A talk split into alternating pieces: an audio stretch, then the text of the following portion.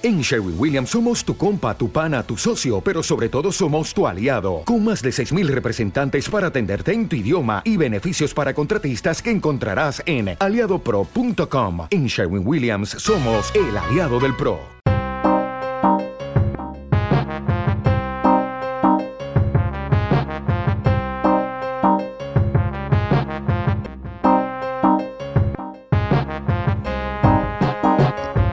En Alto Rendimiento estamos con Roberto Cejuela.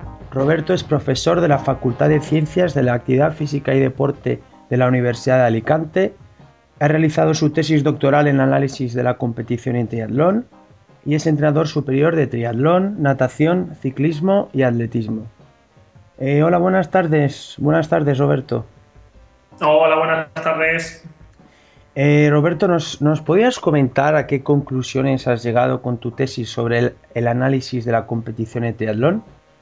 Eh, sí, el, trabajo lo, realicé en el año 2009, lo presenté en, esa fecha, por lo tanto, en esa época lo que estudiamos fue los campeonatos del mundo y Juegos Olímpicos desde el año 2000, desde que el triatlón eh, olímpico fue como tal en los Juegos de Sydney, que fue el primer, en los primeros Juegos Olímpicos donde fue, participó en los mismos. Y lo que hicimos fue un análisis del rendimiento que, que, habían tenido de forma longitudinal en categoría masculina y en categoría femenina los deportistas, comparando el rendimiento en cada uno de los segmentos y transiciones eh, eh, de forma individual con respecto a la clasificación final. Eh, básicamente encontramos correlaciones muy interesantes y tiempos de, a tener en cuenta a la hora de buscar o, dedicar el, tiempo de entrenamiento de los triatletas. Comenzando por el segmento de natación, encontramos un tiempo de corte, aproximadamente alrededor de 40 segundos, donde el 90%, eh, 95% de los triatletas que posteriormente conseguían eh, eh, estar entre las tres primeras posiciones o las ocho primeras posiciones de medalla o diploma olímpico o medallas mundiales, perdían menos de 40 segundos con respecto al mejor parcial del segmento de natación. ¿no? en chicas no era tan elevada la, la correlación en ese tiempo, pero también se daba un una importante correlación. Por lo tanto, el, un primer eh, resultado que obtuvimos fue que en el triatlón moderno, en el triatlón olímpico, eh, es muy necesario tener un elevado rendimiento en natación eh, en, pruebas de 1500 metros, ¿no? en aguas abiertas. En menos de un minuto, perder menos de un minuto con el primer clasificado significa nadar en tiempos muy, muy rápidos. Por lo tanto, si queremos preparar a triatletas para competir a ese nivel, algo que no debemos de olvidar. Es que el rendimiento de natación y el rendimiento de natación eh, hay que entrenarlo a edades más tempranas que en los otros segmentos. y, eso, es eso es muy importante para, para la, forma de organizar las tareas de entrenamiento ¿no? a lo largo de los, de los ciclos. Eh, otro dato muy importante que obtuvimos fue eh, la correlación que se daba con el tiempo perdido en las transiciones, sobre todo en la segunda transición de ciclismo carrera a pie. Perder 5, 10, 15 segundos, que a lo mejor parece que no es mucho tiempo en una prueba de dos horas de duración media, eh, resultaba bastante significativo con el rendimiento final para aquellos triatletas que se disputaban la, victoria en las competiciones o las primeras posiciones. Por lo tanto, significa que si queremos tener eh, triatletas que opten a, ganar o a estar en las primeras posiciones de competiciones de nivel élite, tienen que ser grandes especialistas evidentemente, en, realizar las transiciones en el menor tiempo posible y estar colocados en el segmento de natación y ciclismo en los primeros puestos de, los paquetes, de los grupos que, que se van organizando. Con respecto al segmento de ciclismo, encontrábamos diferencias cuando había competiciones con segmentos holográficos más duros que, que lo normal que suele ser segmentos llanos. En esas competiciones, por ejemplo, los Juegos Olímpicos de Atenas, se produce más, evidentemente, relación del, rendimiento final con lo que sucede en el segmento de ciclismo. ¿no? Si la competición es llana, eh, lo normal es que en función de la posición de, la natación se formen diferentes grupos de ciclismo que se vienen formando en los primeros kilómetros del segmento y que posteriormente van aumentando su diferencia temporal entre grupos. Por lo tanto, le da un mayor importancia a esos eh, momentos eh, de gran intensidad que son, en este caso, la transición 1. Y con respecto a la carrera a pie, pues bueno, como se evidencia en, algunos otros estudios y como es eh, una obviedad a veces para los entrenadores, el rendimiento final es el que más correlación tiene con, con el resultado final, las situaciones que antes hemos ido describiendo. Y en nombres hay muy pocas opciones de remontar puestos en la, en la carrera a pie. En las mujeres sí que el rendimiento es más heterogéneo. Ha habido a lo largo de esos años hubo triatletas que con menor rendimiento en natación podían luego remontar eh, puestos, pero la tendencia actual desde que las series mundiales eh, se organiza el Campeonato del Mundo en diferentes pruebas es que cada vez en mujeres, al igual que en hombres, el rendimiento viene a ser más homogéneo en todos los segmentos y más elevado. Por lo tanto, si queremos disputar eh, esas competiciones y optar a, ganarlas o estar en las primeras posiciones, debemos de conseguir o tener rendimientos de carrera a pie muy elevados cada vez, cada vez más. Son un poco las, así de forma rápida, las conclusiones que, tuvimos. Eh, Roberto, teniendo en cuenta todas estas conclusiones, ¿cómo, ¿cómo se prepara o cómo debe prepararse a un triatleta? Sí, bueno, sobre todo depende de, de, qué tipo de triatleta sea, de cuáles sean los objetivos, que podríamos partir de dos ideas. Una, cuál es la edad del, del triatleta, si es eh, menor, si es eh, una persona más mayor eh, y cuál sea su, su, idea de rendimiento, si quiere buscar un rendimiento para alcanzar sus máximas posibilidades o si simplemente quiere hacer el deporte para disfrutar y, y, mejorar su rendimiento, pero sin, sin, llegar a ninguna pretensión más. ¿no? Entonces, en función de eso va a variar mucho el planteamiento. Si me preguntas si queremos buscar un campeón, eh, evidentemente hay eh, una edad eh, juvenil, una edad infantil, en la cual le dar gran importancia al desarrollo en el agua, en el medio acuático, porque hay una etapa sensible de aprendizaje de los gestos técnicos, en los cuales eh, nuestra capacidad de aprendizaje es siempre mayor a menor edad. Por lo tanto, si encima el medio es uno diferente al que vivimos, que es el agua, cualquier cosa que hagamos a edad más temprana será más productiva que cualquier cosa que hagamos a edad más, eh, más tardía. Y entonces necesitamos esa base para después construir un rendimiento elevado en un deporte totalmente técnico, como son las acciones de la natación. Mm. Eh, si no tenemos esa base, después tendremos limitaciones en el, futuro rendimiento, ¿no? Si estamos hablando de eso, de alcanzar el máximo rendimiento posible en el caso del, del triatlón. El rendimiento de de ciclismo eh, progresivamente a lo largo de la maduración y de la edad se puede ir eh, obteniendo grandes resultados a base de, horas de entrenamiento y de calidad en ese entrenamiento. Y en la carrera a pie pues también necesitamos desarrollar algunos aspectos básicos técnicos que deben aprenderse pues en edades tempranas eh, mejor que en tardías y luego siempre están limitados por aspectos genéticos de tipo antropométrico y de tipo de herencia a nivel de consumo de oxígeno y, y de calidad en el tipo de fibra muscular. Entonces, dentro de que el, rendimiento es heredable, luego es estimulable en determinados periodos sensibles, que son para mí los más importantes y donde deberíamos prestar mayor atención o tener eh, una alta cualificación en los entrenadores que trabajan con esos deportistas. Eh, ¿Cómo se planifica el entrenamiento de un triatleta? Eh, bien, volvemos, haríamos como cualquier deportista, partiendo del comienzo, primero necesitamos saber los factores de rendimiento de la prueba frontal o del deporte, antes los hemos comentado en el caso del triatlón olímpico o corta distancia, y después necesitamos evaluar a nuestro deportista, cuáles son sus puntos fuertes y sus puntos débiles, eh, en dos niveles, uno a nivel fisiológico, a nivel eh, de zonas energéticas, de su consumo de oxígeno, dónde está su umbral anaeróbico, dónde están sus niveles de rendimiento en función de su, de su capacidad fisiológica y su capacidad técnica, ¿no? ¿Cuál es? Porque, como decíamos anteriormente, el, nivel en natación, el rendimiento en natación viene determinado altamente por, por mi nivel técnico. Y entonces, haciendo esas dos evaluaciones, haciendo unos puntos fuertes y unos puntos débiles.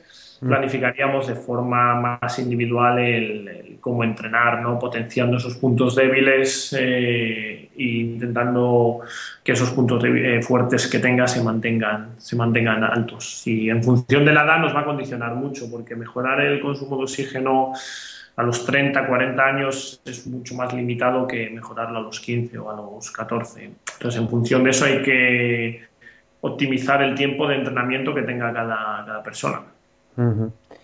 Eh, Roberto, has hablado de una evaluación fisiológica. Eh, ¿En qué consiste y cómo la, cómo la desarrolláis? Sí, si lo queremos hacer de forma directa, eh, solo un método que es la medición del análisis de, gases del deportista, haciendo el esfuerzo eh, en concreto, el esfuerzo específico, que en este caso pues será corriendo, pedaleando o nadando. Eh, para ello medimos el oxígeno que necesita para moverse a determinadas velocidades, hasta la máxima velocidad aeróbica que pueda alcanzar, en el caso de, este deporte que nos interesa las zonas aeróbicas sobre todo. Y, eso será la economía de movimiento, ¿no? Cuántos mililitros de oxígeno necesita para moverse a determinadas velocidades. Entonces, partiendo de esa evaluación directa que se hace con un analizador de gases, a día de hoy la, tecnología nos permite hacerlo en, campo, de forma con un analizador portátil. Es más cómodo siempre para el deportista hacer el, ejercicio en una pista de atletismo que en un tapiz o en, en su propia bicicleta que en, que en otra bicicleta estática que no sea la suya, o por supuesto nadando, ¿no? aunque sea un poco más incómodo con el analizador. Entonces podemos conocer cuál es su consumo de oxígeno, asociarlo a la velocidad directa del, del ejercicio, en el caso de la carrera, o, de, la, de la fuerza de, a través de los vatios que hacen el pedaleo o de la velocidad de nado. ¿A qué velocidad tiene ese umbral anaeróbico y cuántos mililitros de oxígeno consumen ese umbral anaeróbico, que sería esa esa zona a partir de la cual el, tiempo de rendimiento a esa velocidad está limitado porque empezamos a, no ser capaces de eliminar todas esas eh, sustancias que nuestro organismo comienza a, producir por el exceso de la intensidad de ejercicio. Y por debajo de ello pues, tenemos todas las zonas aeróbicas que en función del sustrato energético que consuma nos eh, podrán permitir estar más o menos tiempo a esa velocidad. ¿no? Entonces, eso es importante evaluarlo y medirlo para, después del proceso de entrenamiento de los meses que sean, nuestro objetivo será que esas mismas zonas, independientemente de que a qué frecuencia cardíaca se manifiesten, se hagan a más velocidad de movimiento, o sea, a más eh, corriendo más rápido, pedaleando más fuerte o nadando más rápido. Entonces, eso es lo que necesitamos evaluar. ¿Qué capacidades piensas que son las clave y por tanto deberían trabajarse más y sobre todo cómo las trabajáis? Eh, nosotros a nivel fisiológico eh, entendemos o creemos que un, limitante, y así está descrito por la literatura científica en todos los deportes de resistencia, es el consumo de oxígeno máximo. ¿no? Sería la capacidad aeróbica máxima que manifiesta el deportista haciendo el ejercicio en concreto. Ese consumo, como decíamos anteriormente, viene limitado de, serie de fábrica por la herencia genética, pero es estimulable en determinadas eh, edades más que en otras.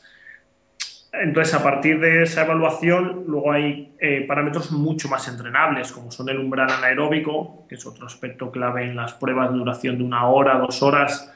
Es un, eh, parámetro que cuanto más cerca esté de nuestro consumo de oxígeno, más eh, nos va a permitir acercarnos a nuestro máximo rendimiento, ¿no? que para cada deportista pues, se manifestará en, un, en uno u otro nivel de, de velocidad. Y, esos dos parámetros son eh, claves para el, eh, para el, rendimiento óptimo en, en, triatlón. Evidentemente, para elevar esos dos parámetros del tejado, del, eh, del, ático de la casa, necesitamos antes hacer una buena construcción de las bases, de los cimientos de esa casa que parten por tener una buena economía de umbral aeróbico, una buena economía en todas las zonas que están por debajo del umbral anaeróbico y para eso necesitamos hacer trabajo de volumen, trabajo de horas de, entrenamiento a menos intensidad, pero siempre manteniendo una buena técnica porque una buena técnica y una buena capacidad de fuerza, que al final el movimiento se provoca por la contracción muscular, que termina siendo la fuerza, en este caso resistencia, eh, nos va a determinar que podamos mejorar esas zonas de, la azotea y del tejado de la casa. Sin esa base, el, rendimiento estará mucho más limitado. Has hablado de, de, la fuerza. ¿Hasta qué punto es el trabajo de la fuerza importante y cómo desarrolláis este trabajo? El trabajo de la fuerza, la mejora de la fuerza es el parámetro donde más incrementos se consiguen en todo tipo de, deportistas, de cualquier nivel, de nivel popular, de nivel élite profesional. Por lo tanto, hay que darle una importancia máxima.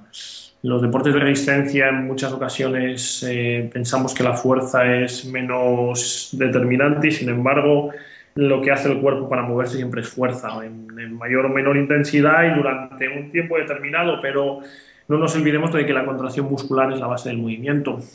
Por lo tanto, el tener una capacidad de hacer fuerza durante un tiempo prolongado, a la mayor intensidad posible, parte de la base de los ejercicios clásicos de fuerza, evidentemente algunos dentro del, propio gimnasio, y otros ya específicos en la acción técnica de carrera a pie, del pedaleo o del nado, pero eh, necesitamos darle una importancia capital porque eh, una mejora en la producción de fuerza y en la acción técnica primero me posibilita tener una mejor economía de, de gesto técnico, o sea, gastar menos mililitros de oxígeno para ir a la misma velocidad, con lo cual me mejora el rendimiento y es lo más mejorable en todos los deportistas. ¿Y cómo se realiza esta planificación del trabajo de fuerza? Eh, bien, eh, lo primero que tenemos que tener eh, claro es cuáles son los antecedentes, la experiencia de ese deportista en el trabajo de fuerza. si nunca ha trabajado fuerza, se debe comenzar por los aspectos más básicos que son la propia aprendizaje del gesto técnico de los ejercicios. Antes de, de hacerlo con mayor sobrecarga, pues saber hacer la técnica de forma correcta para no provocar una lesión y sobre todo eh, aplicar esos ejercicios al movimiento técnico, ¿no? al gesto técnico en concreto de la zancada o de la abrazada o de la, o de la pedalada. Eh, pues, conociendo la experiencia de fuerza que tiene el deportista, pues se hace una planificación, puede ser más o menos clásica de trabajo de fuerza, desde la fuerza de resistencia hacia la fuerza máxima, llegando a la fuerza específica del gesto. Mm. Las altas intensidades de fuerza se conseguirán después de años de experiencia y de trabajo de fuerza eh, para poder alcanzar eh, esas altas intensidades y que de verdad provoquen eh, mejoras específicas para, el deporte en concreto. O sea que no, no se debe tener prisa, pero tampoco pausa. ¿Alguna vivencia especial que te haya marcado como profesional? Sí, hombre, al final como entrenador trabajamos para que nuestros deportistas consigan los éxitos deportivos, ¿no? Entonces, cuando un deportista gana una competición es el momento de culminación del trabajo, ¿no? Eh, eso es muy difícil porque las competiciones, los deportes individuales, hay muchos deportistas y solo gana uno, ¿no? Entonces, cualquier éxito de un deportista que cruza la línea de meta y levanta una cinta o en una competición, como entrenador uno lo, lo vive intensamente. Eh, y a partir de ahí, sobre todo, luego lo, más importante, lo que más me marca a mí como, como profesional son las, las palabras, las vivencias, el recibimiento que tienen los deportistas cuando ganen o no eh, competiciones, tengan el rendimiento que tengan, te agradecen el, trabajo que realizas con ellos. Para mí eso al final es lo que más valor tiene. Pues Roberto, en nombre de todo el equipo de alto rendimiento, eh, muchas gracias por haber estado esta tarde con nosotros. Gracias a vosotros. Un saludo. Un saludo. Hasta luego. Hasta luego.